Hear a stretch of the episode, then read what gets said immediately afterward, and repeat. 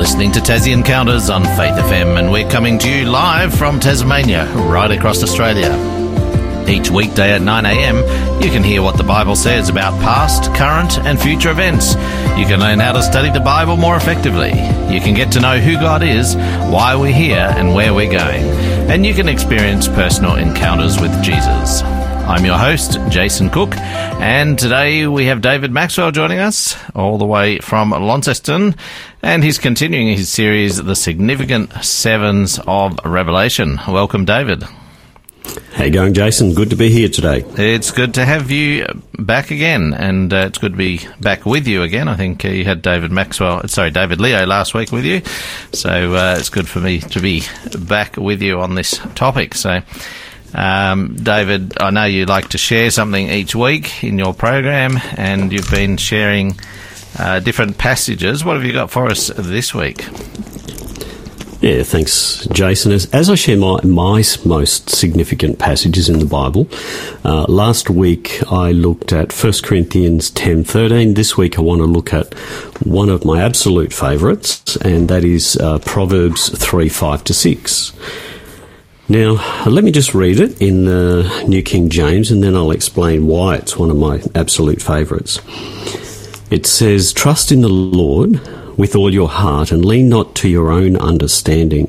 In all your ways acknowledge Him, and He will direct your paths." Now, I find this a really, really helpful passage, because it actually helps me see how not smart I am. Now, I've used that term because I don't believe I'm dumb by any stretch of the imagination, and I would agree that most people out there aren't dumb either. Most of our listeners are smart in all sorts of different ways. But when I look at this verse, what I mean by it is that there's been times in my life where I thought I was pretty smart. You know, I guess, you know, they say you've got tickets on yourself. You know, I passed all my subjects in high school. I topped the high school for 3 years in woodwork and technical drawing, and I've still got the protractor set that I was given. I think that's what you call it, but that you draw circles and things with. Yep, I've still got that. That was my award at awards night. The only thing I've ever won for my efforts like that, which I thought was fascinating. I passed my subjects in high school, Air Force, college, and studying to be a pastor. And I did very well with all of that, and there's more information about why that was the case and why I felt I did well. But I can remember proudly thinking at times, you know, at least I'm smarter than that person, or how do they not know that, you know, and really putting myself on a pedestal above other people. So among these times and others, I've learnt, probably the hard way, that where I am in any particular time in life is not just from my hard efforts or my persistence or anything like that. What I've learned after many challenges in and through school and Air Force and many other jobs I've done and in ministry is that I am where I am because God has me there. You know, He's the one that is controlling, looking over my life, helping to guide me through life because I put my life in His hands. And when I was married, when we got married, my grandmother, I always respected my grandmother, and she gave me a little slip of paper with this particular passage on it, and a note saying, "Always remember to lean on God's wisdom," or something along those lines. And it's helped me so much personally to realise that in all the difficult circumstances of life, I don't have to rely on my own so-called, inverted commas, wisdom. But instead, I can lean on God and His wisdom and let Him direct and guide me through it. And these verses have been instrumental for a number of reasons. The first was that when I think about my grandmother's life and all that she faced, I clearly see that this verse or this passage was a guiding principle in her life. You know, she didn't have an easy life. It was pretty tough. You know, she had a disabled daughter. She's living in the times of the post-war era. You know, and and probably a bit through those war years. And she had a disabled daughter who died at a young age. She struggled as a pastor's wife at the hands of some very critical church people. She suffered in the agony of having her only son become a quadriplegic in the prime of his life, and he was a quadriplegic. She watched him die as well. And then, before that, as her son became a quadriplegic, she lost her husband just a few months after that event. I think the event of Granddad's only son, whom he was looking forward to spending so much quality time with in retirement, having him become a quadriplegic in such tragic circumstances, I think it broke his heart. Mm. And he died. And I remember that. I was about 7 when that happened. So if these verses helped her know that God had it all in hand as she struggled to face all of these situations, then the verses are enough. They're enough for me for all I could possibly face in this life, and I haven't faced half of what she's been through. Mm. So I feel this passage is a really good lead-in for today's program, entitled The Seven Signs, which I'll unpack later and we'll see why. Mm, absolutely. Well, before we get into that, would you like to just give us a quick recap of where we've come from? Yeah, no worries, Jason. So we've been looking, as I said, at these seven significant things in Revelation, and there are more than seven sevens, if you like, because there's seven stars, the seven angels, there's all of these things, and perhaps we'll unpack them another time. But in the first week, we looked at the seven churches of Revelation and the letters that were written to these seven churches from Jesus via John, the beloved disciple. The second week, we looked at the seven seals mentioned in Revelation 6 and 8, and it showed the passage of the gospel down through history leading up to Christ's return. And then last week, we looked at the seven trumpets, which roughly cover the same period in history, and they appear to be God's acts towards man down through time. Mm. Well, if you have missed out on those episodes, as I have some of them, because I didn't do all of them with you, we can go back and have a listen on the Faith FM website. That's faithfm.com.au. Just go there and there's a little button in the top right-hand corner where you can just hit play, or you can go to Browse Programs and you can find our Tassie Encounters programs there as well. And this one you can also find under the Programs and Podcasts. It's called The Significant Sevens of Revelation. So do that on the website or the Faith FM Australia app, which you can download. So, David, today, the significant sevens of Revelation, the seven signs, I think you've titled this. Give us a bit of an intro into that. Yeah, I'll unpack why the seven signs, but we won't look at that right now. But as I continue this series, the significant sevens of Revelation, we're going to look at this topic, the seven signs, which, as we'll see soon, show man's response to God's actions in this world. But first, before the break, what I want to do is ask a listener question, as we always do. Mm.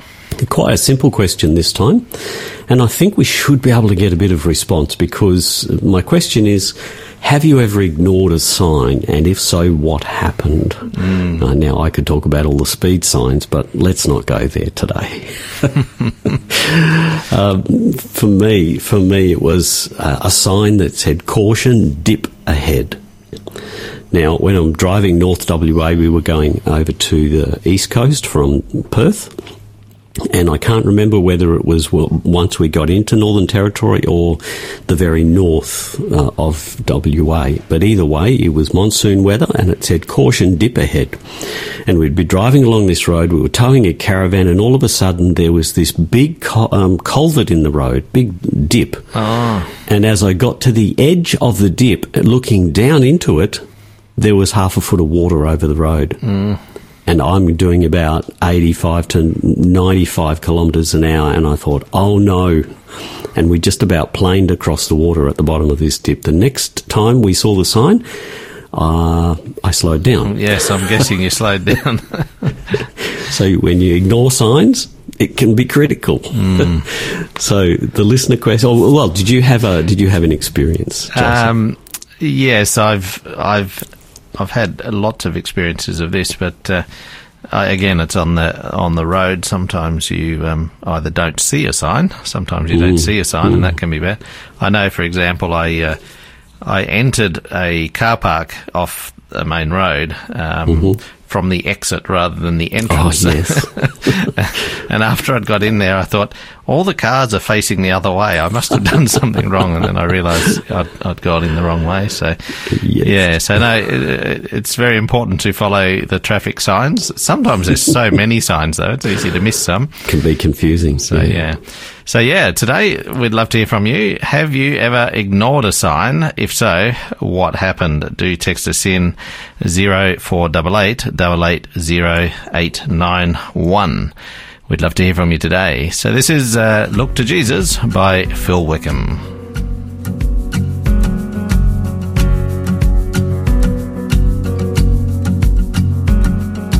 Death looks like an empty grave. Fear looks like a giant slain. Trials look like gifts of grace when I look to Jesus. Failure's bout a victory. Sin has lost its hold on me. Endless love is all I see when I look to Jesus. How my heart leaps, how my soul sings, for I know where my help comes from. Jesus taught me, Jesus saved me. Hallelujah for all He's done. Every wall comes crashing down. Chains are broken on the ground. What can stand against us now when we look to Jesus? Yeah.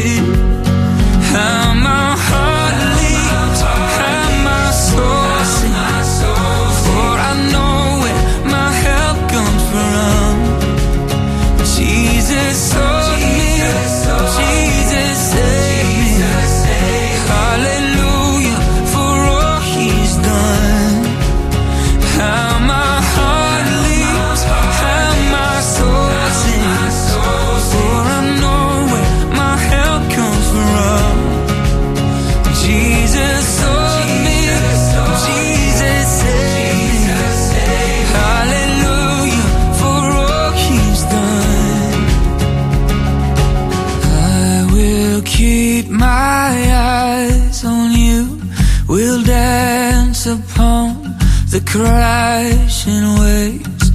I will keep my eyes on You, for only You can make a way. I will keep my eyes on You. We'll dance upon the crashing waves. I will keep my eyes on You, for only You can make a way. How my heart leaps,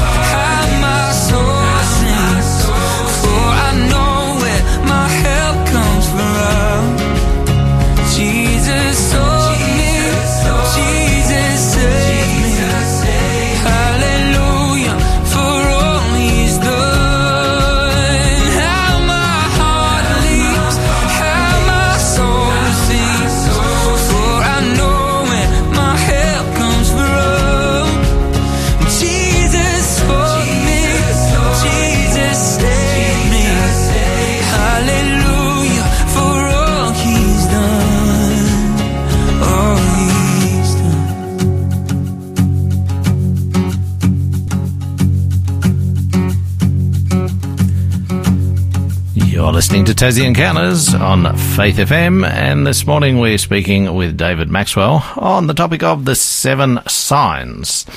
Now, we asked you a question: have you ever ignored a sign? And if so, what happened? We'd love to hear from you today, so do text us in on 0488 880 891. Now, David, we're continuing your series, The Significant Sevens of Revelation, and we're looking at the seven signs. But earlier you said that the seven signs are relating to man's response to God's actions down through time, and this sort of relates to the other different seven things that we've been looking at, the seven churches, the seven trumpets, the seven seals, etc. How are we going to start to unpack this today? Yeah, thanks, Jason. So I chose this title today because I've seen others call these events that. However, I feel they're not so much like seven signs like the 10 mentioned in Matthew 24, where Jesus said specifically, look for these things. What, you know, this is going to happen, this is going to happen, this can happen. And they're what we call signs of his return. Or the nearness of his return. I don't believe they're like that, and that's the idea you might get when I say seven signs like this, or people might have inferred in the past. I feel they're more like seven significant events that show the human response to God's actions that we spoke about last week in the seven trumpets. So as we'll unpack them, I think you'll agree. But first I'll pray, and then we'll have a look at the passage that we're looking at today, and we'll get into it. Okay. Heavenly Father, we want to thank you for our listeners connected today. Lord, I pray that you will please speak through us to them, that they might hear your voice as we open your word today. In Jesus' name, amen. Amen. So, Jason, in the NLT, the New Living Translation, I really like this version. I wonder if you could read our passage today, Revelation 11, 15 to 19, and it might seem familiar to people. Yes, let's do it. And it says, the seventh angel blew his trumpet, and there were loud voices shouting in heaven, "The world has now become the kingdom of our Lord and of his Christ, and he will reign forever and ever." The 24 elders sitting on their thrones before God fell with their faces to the ground and worshipped him. And they said, "We give thanks to you, Lord God, the Almighty, the one who is and who always was, for now you have assumed your great power and have begun to reign. The nations were filled with wrath, but now the time of your wrath has come. It is time to judge the dead and reward your servants the prophets, as well as your holy people, and all who fear your name, from the least to the greatest. It is time to destroy all who have caused destruction on the earth." Then in heaven the temple of God was opened, and the ark of his covenant could be seen inside the temple. Lightning flashed, thunder crashed and roared, and there was an earthquake and a terrible hailstorm. Now, why are we mentioning the seventh trumpet that heralds in Christ's return when we're talking about seven signs? I wondered that when I saw this passage, and I had to question, have we got the right passage? We do. Now, hold that thought, and we'll come back to it, because there's a passage within this that I want to focus on today. Remember, I said it was... today, the seven events, or the seven signs. We're focusing on our response, if you like, to how God acts. And in verse 18, it says, the nations were filled with wrath, but now the time of your wrath has come. This week, we're going to look at the nation's wrath, and next week we're going to look at God's wrath. And I use that word wrath in inverted commas. We would say anger, and anger can take a number of different forms. We're going to look at that today and next week. My opening illustration is entitled Groundhog Day. Now, some of you will remember, we'll go back to the 1993, way back 30 years ago. Now, someone said to me, back in the 90s, such and such happened. And I remember thinking, what? Back in the 90s? That was just like yesterday. And then I counted and realised, that's somebody's whole lifetime ago. 30 years. Some young person said it. Anyway, there was a movie back in 1993 that came out that was really actually a big hit at the time. It was the biggest grossing film of its year. And it was featuring Bill Murray and Andy McDowell. That's a lady. And it was about a man who experienced the same day over and over and over again. It didn't matter what he did that day, and he did some terrible things in the end, trying to get out of this, reliving this day. But every morning he woke up in the same town at the same time, and the same events unfolded, and he got to know what was happening. So he had a memory of the day, and he was able to manipulate what happened during that day. And that continued to go over and over until he learned some really important lessons about life and love. And I thought that was a good illustration for the things that possibly we experience in life. Now, I've seen things in my own life that I often go through over and over again until I realise there's a lesson I'm not learning. Then I learn the lesson, I mature, and it appears I don't go through those things again. I move on, and I don't know whether I just learn to... maybe we navigate it better. Yeah, we either learn how to handle it or navigate it or avoid it, perhaps. Yeah, perhaps that's what it is, but or we learn from it. And I certainly think there must be some lessons for us to learn from these seven, inverted commas, seven signs or seven events we're going to look at today. And I trust we can learn from them and be ready for what they speak about for the future. So first I want to look at the timing of these events or signs. Before I get right into it today, I want to remind our listeners again about the structure of Revelation. Remember, Revelation is not a sequential list of events that go from one point in history right through until the new heavens and the new earth, although that's kind of the events that have unfolded, but we can't take one chapter and plug it into the back of the next chapter necessarily, although it kind of folds that way today. That's not necessarily the way it goes. So when we look at Revelation, we see that it's a sequential record of the visions that John is shown, and he writes them down. In Revelation 1:11, the angel says to him, write what you see in a book and send it to all the churches. So he sees one event, he writes it down. He sees the next vision, writes it down, next one, and so-and-so, right through the chapter.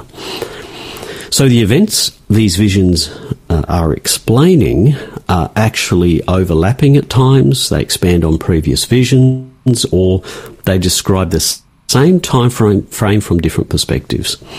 So recapping last week, the seven trumpets, as we were referring to the seventh trumpet last week being synonymous with Jesus' return, within that passage, as I've said, we read this section that said the nations were angry, and I read that earlier, or the nations were filled with wrath.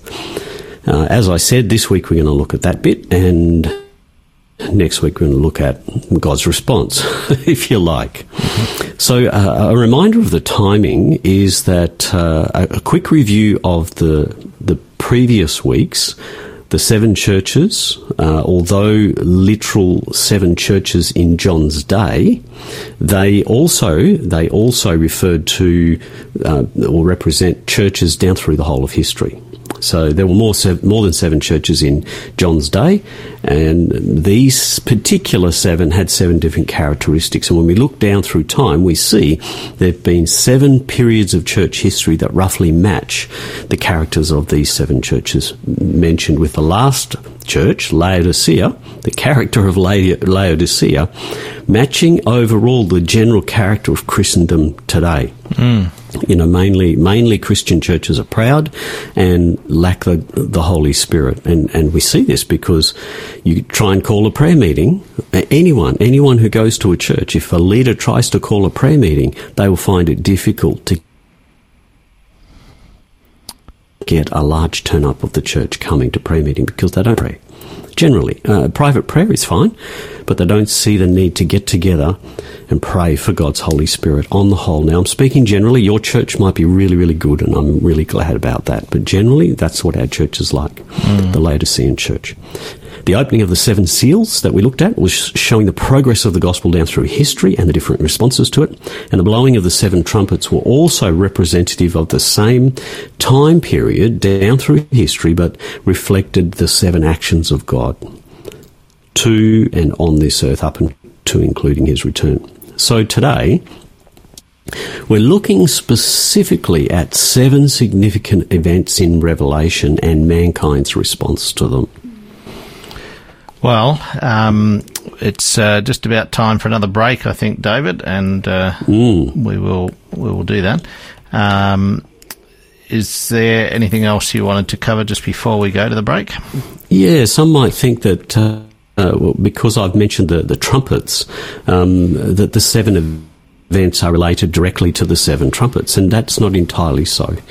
I did look at that, but although there is some overlap, they don't actually match directly. But we'll take a look at each of these signs or events after the break, and we'll see how they link in or how they don't to the seven trumpets. Okay. No worries. Now, do remember our listener question. Have you ever ignored a sign? If so, what happened? Let us know. Text us in on 0488 880891. This song is called I Will Bring You Home by Michael Card.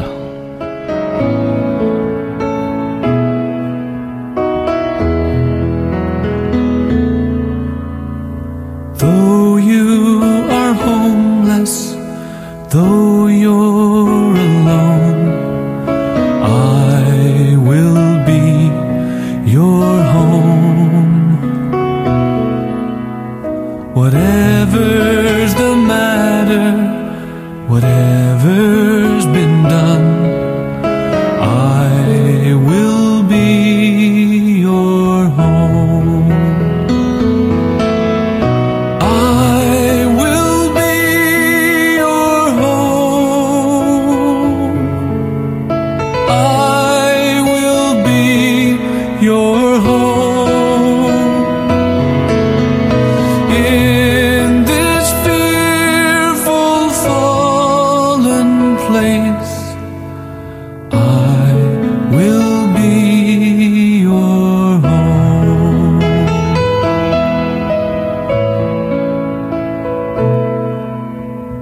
time reaches fullness, when I move my hand, I will bring you home.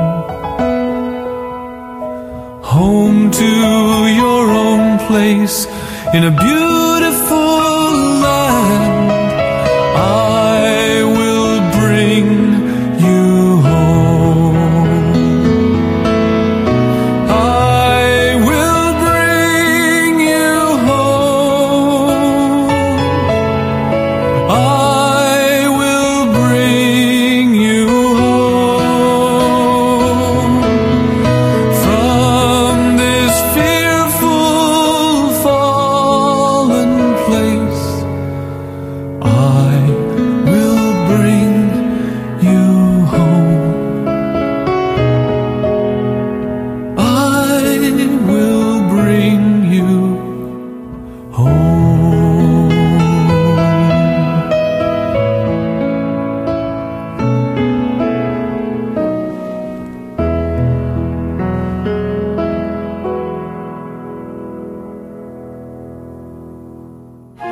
This program is made possible by the support of Adventist World Radio. You're listening to Tassie Encounters on Faith FM, and we're speaking with David Maxwell on the topic of the seven signs. David, before the break, you were saying that these seven events are vaguely related to the blowing of the trumpets. They're not exactly related, but there is some overlap. So do you want to explain a little bit more about what these events are all about? Yeah, thanks, Jason.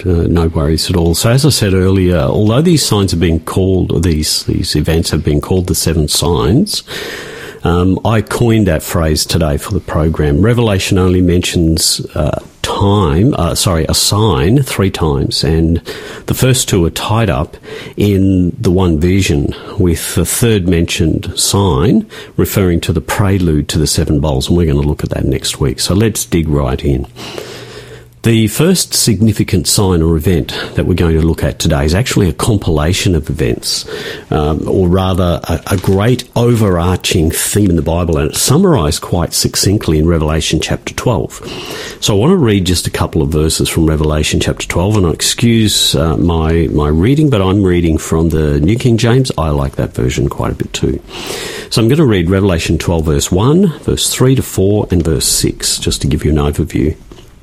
Verse 1 of Revelation chapter 12. Now a great sign appeared in heaven, a woman clothed with the sun, with the moon under her feet, and on her head a garland of 12 stars. Then in verse 3 and 4, and another sign appeared in heaven, behold, a great fiery red dragon, having 7 heads and 10 horns and 7 diadems on his head.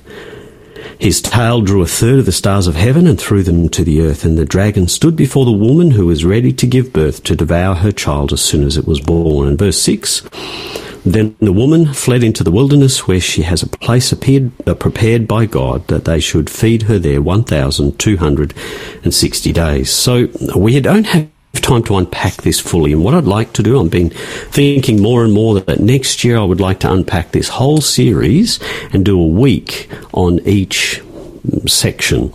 So each talk, break it down and spend the whole of next year unpacking the contents of this whole series and see this series more as an overview, and that will help us to understand it a little bit more. But just as an overview, this description of a pure woman refers to God's faithful people. And although faulty, flawed, sinful, it included the people of Israel.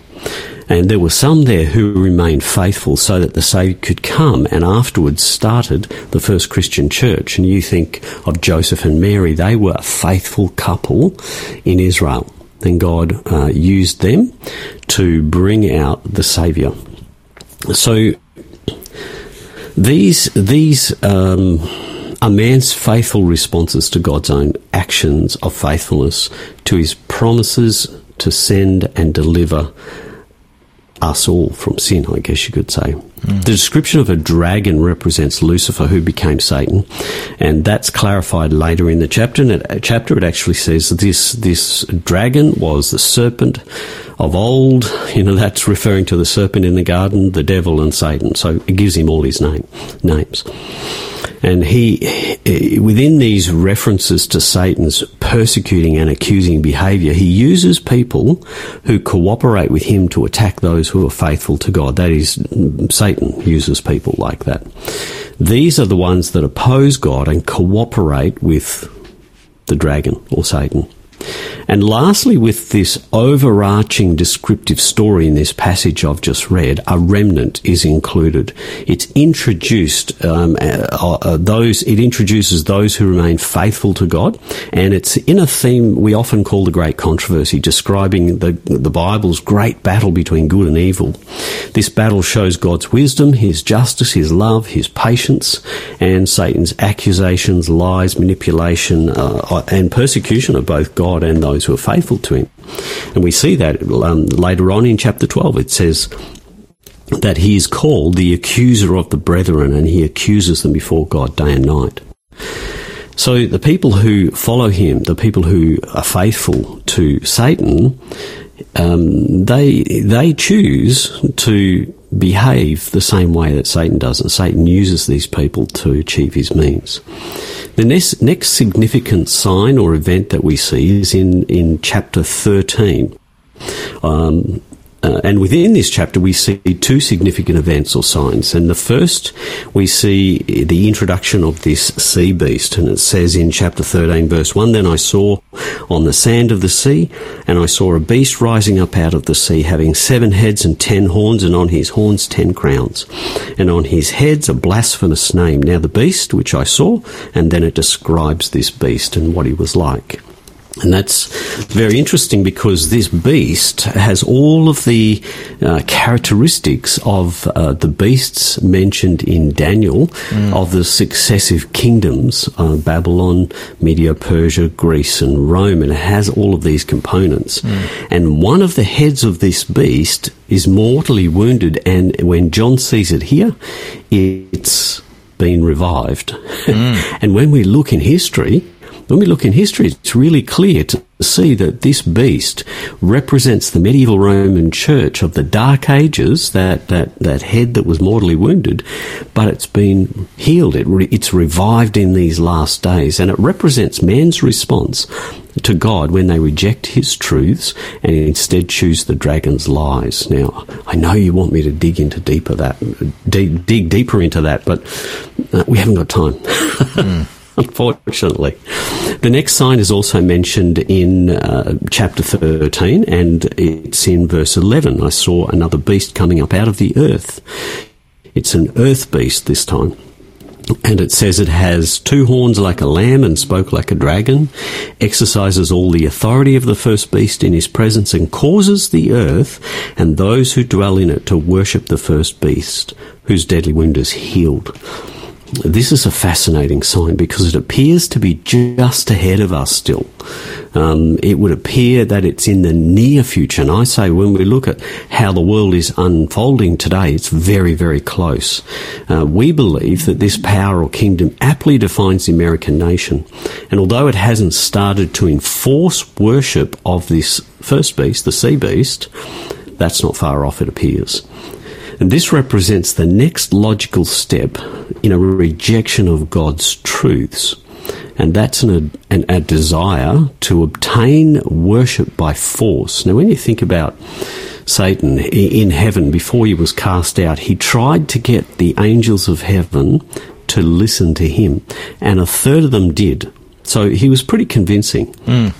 And he was thrown out of heaven because God saw that this form of leadership, this form of manipulation, if you like, is not allowing free will to act properly. And so he throws him out. So this sign here represents the next logical step, and that's obtaining worship by force. And it's something that Satan will do, and he's accusing God of actually doing this. If you look at Job 1 and 2 and Revelation chapter 12, a little bit further back there, you'll see that's what he does. He tries to force people to worship him. And God wants free will. So after that, the next, number 4, the next significant sign or event that John records is in reference to those who respond differently. They're alluded to at the end of chapter 13, but more fully described in both chapter 7 and chapter 14 as the 144,000. And I really want to dig into that next year, and I don't have time to dig into it today. There's a lot of debate as to whether that 144,000 is figurative or literal, but it's a highly symbolic book we're looking at. And even this chapter is highly symbolic. And I believe rather than being literal, it's a figurative number. But you can text in and argue with me if you like.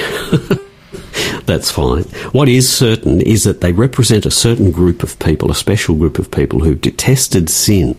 So here's their response to God's actions. They detest sin and they want to be faithful to God. And God chooses them as special representatives. In the same chapter is the next sign or event that's shown to John, and it's 3 angels flying in heaven with urgent messages while we are still living here on earth. That's important to note. And these messages make people aware of God's judgment having begun. So right now, people are living on earth. Turn back to God before it's too late and worship him while you have time. That's what the first one. They announce that apostate religion, identified here as Babylon, has had its day and it's doomed. And then they also warn of the 2 results of making a choice one way or the other. The last 2 and most significant signs or events that John mentions is the harvest and the Song of Moses at the end of chapter 14 and the beginning of chapter 15. Now, they're really, really interesting things because the harvest represents Jesus' return and the reward this brings. To some, it brings life.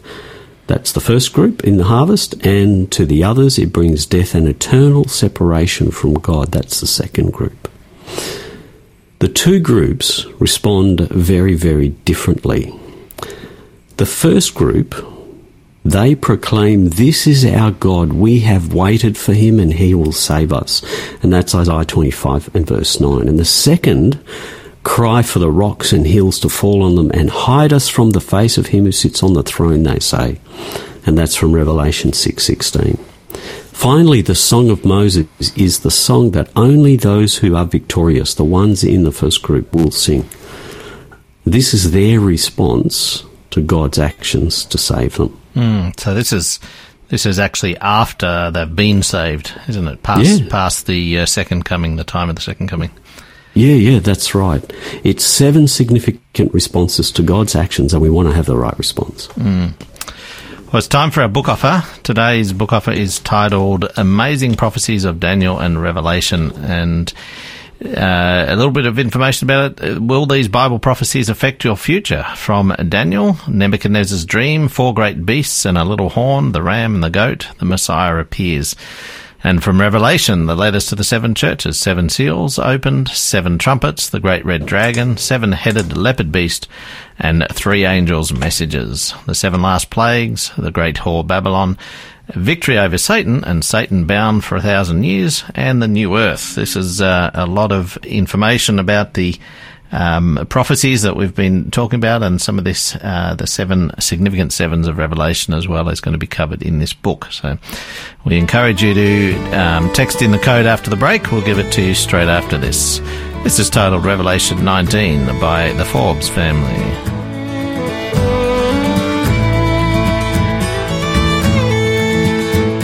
The signs of the times are everywhere. The spoken word of Jesus fills the air. Wars and rumors of them, all this night and day, do not be dismayed. He's coming back someday. Allow the little children, Jesus said, come unto me. For such is the kingdom of heaven. But their little lives are taken, fearing not the Holy One. But hear me when I say, judgment's on the way. He'll ride on a cloud to take his bride away.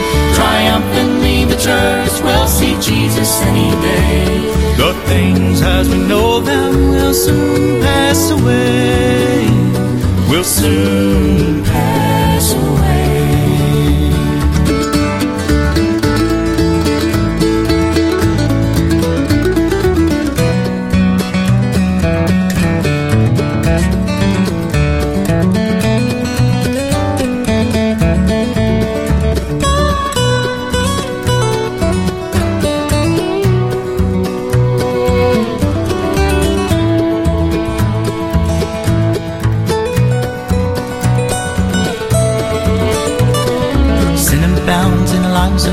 Hearts are growing cold, and people are falling away.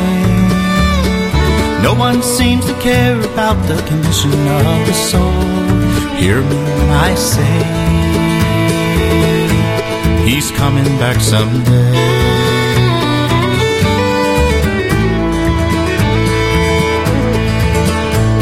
He'll ride on a cloud to take his bride away. Triumphantly the church will see Jesus any day. The things as we know them will soon pass away. Will soon pass away. The things as we know them will soon pass away. Will soon pass away.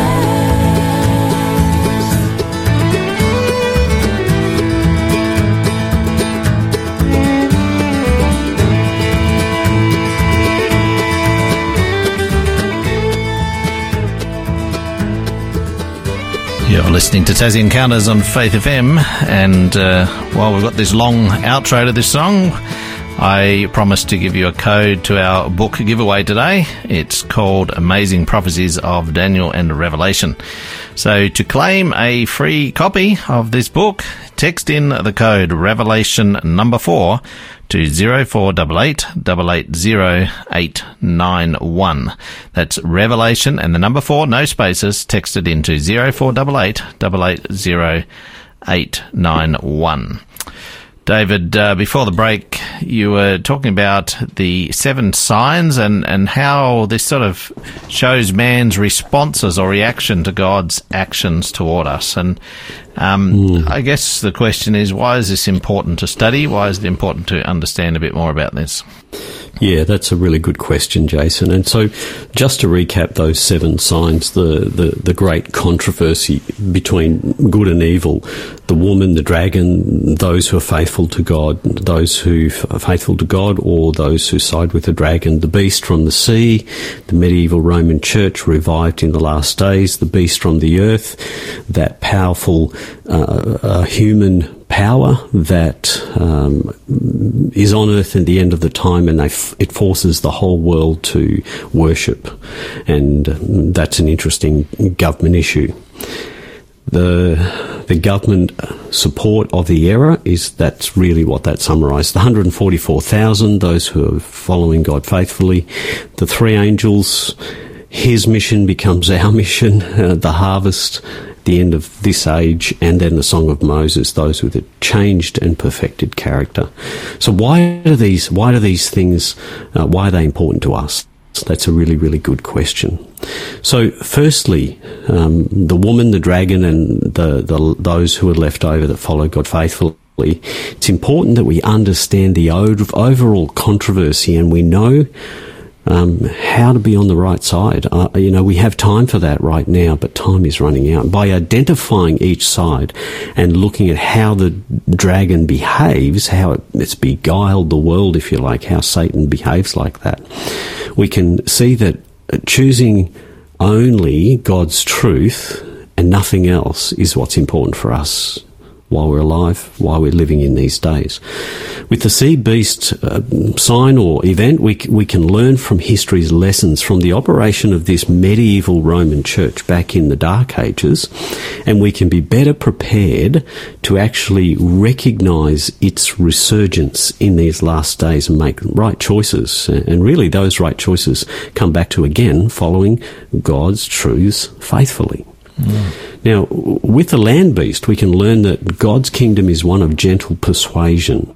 This is an important issue to think about, because wherever God is absent, there's violence. When you look throughout the Bible, whenever God is absent, there's violence. People who were not following God before the flood, they became violent. You look at the end of time, you see that when people are not following God, there's violence. And everywhere in between, you see in nearly every case where there's unrestricted violence, it's because God is absent and people are just let go to control each other and rule each other. It's not a nice place to be, not a nice way to be. God wants willing, love-inspired service, not forced worship at the threat of death. For the 144,000, we can see that God's will prevail in this world, and he will have a special group of people who have chosen to follow him above all else, and these will be forever in Jesus' presence. Imagine going everywhere that Jesus goes, and they're called the first fruits. I want to dig into that next year, because there's a lot in there. From the sign of the three angels, we can learn about God's grace and mercy. And as I said, God's mission, our mission. God warns the world. He wants us to warn the world. He doesn't want us to just try and get to heaven while we can and, just look after number one. That's not the essence of the characters of those who live in heaven. Those who live in heaven are concerned about other people. So God's concerned about us. We should be concerned about other people as well. And these messages talk about a return to him. Do it while there's time. Have true worship. We are living in these days today. We're living in the days that talks about the judgment as well. And not too long before some of those other things come about. The sign of the harvest, we can learn that there will be only two outcomes. God will not, and in fact cannot, accept anyone and everyone. He will only accept those who truly follow him and truly faithful and truly you know, want to worship him freely. And that's important. He's not going to force us. If we don't want God, he's going to, sadly, he's going to allow us the outcome of that decision. And I guess we have to decide now, before the harvest. There's no good waiting until the harvest and then say, right, I know which side I want. I don't want to be in the wrong group. No, we have to choose now. We have to prepare our characters so that we can be ready for heaven. And the question is, do you want to follow an agent of force and violence, or do you want to follow a king of love and free choice? That's the God I want to follow. Mm.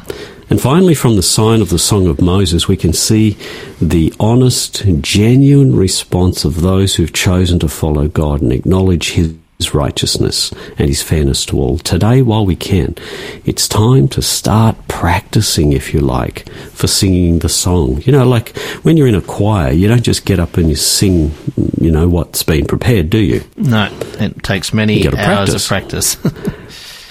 Oh, it takes many hours. I was in a choir once. I can't say I helped it that much, but I was standing beside a man who, I guess we gelled very well with our voices, and so I could follow his voice. On my own, I'm a bit tone deaf, I guess. But when I have someone else who's good, I can listen to them and I can sing a little bit better. Mm. I can follow well.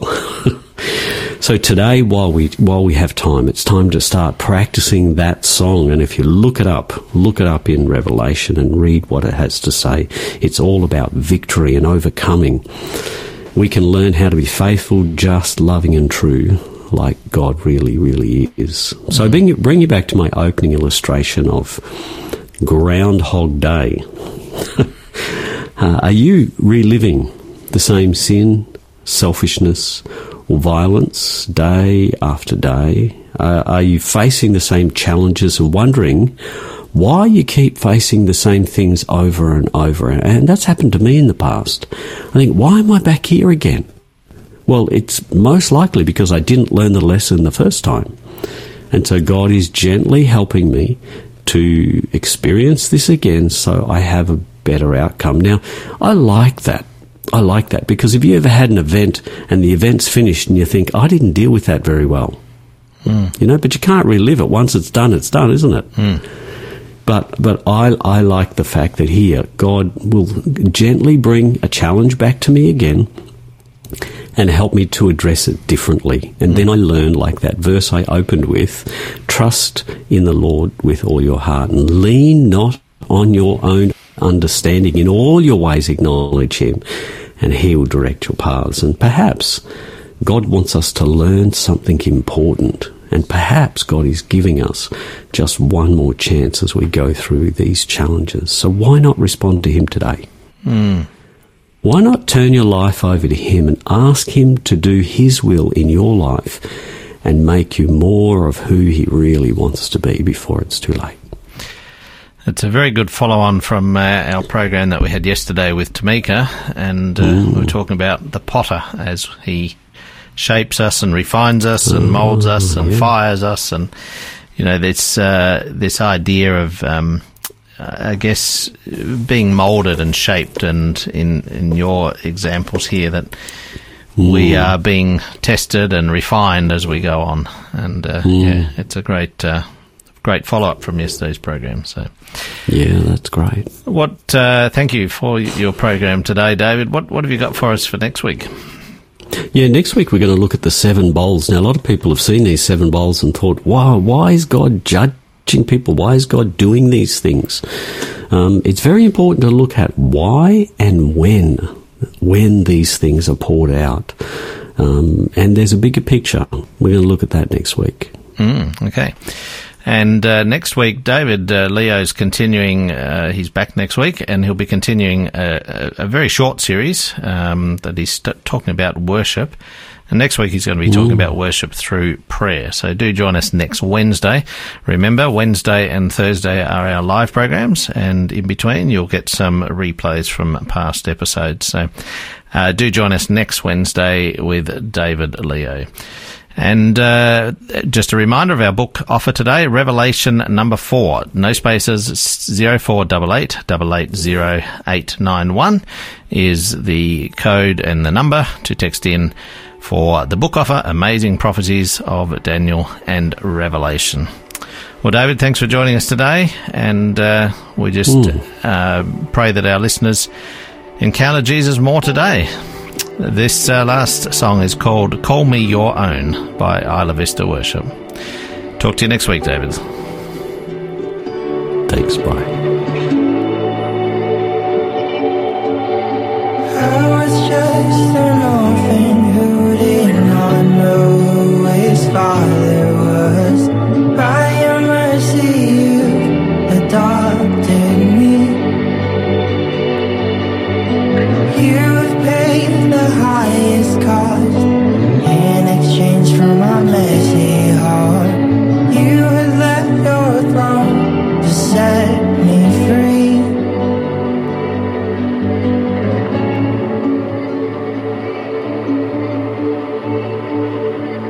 You're not ashamed to call me your own.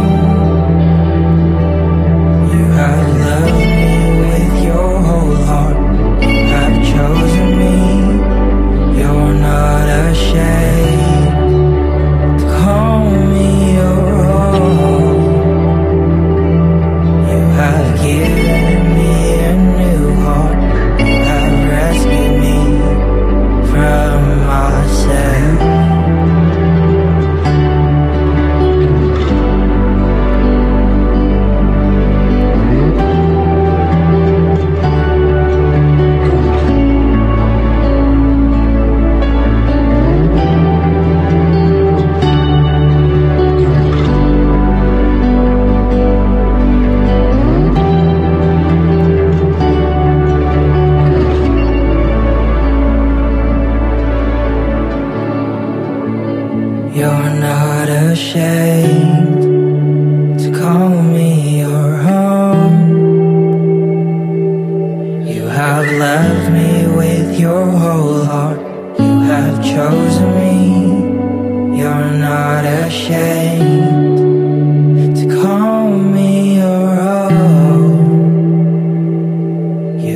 Given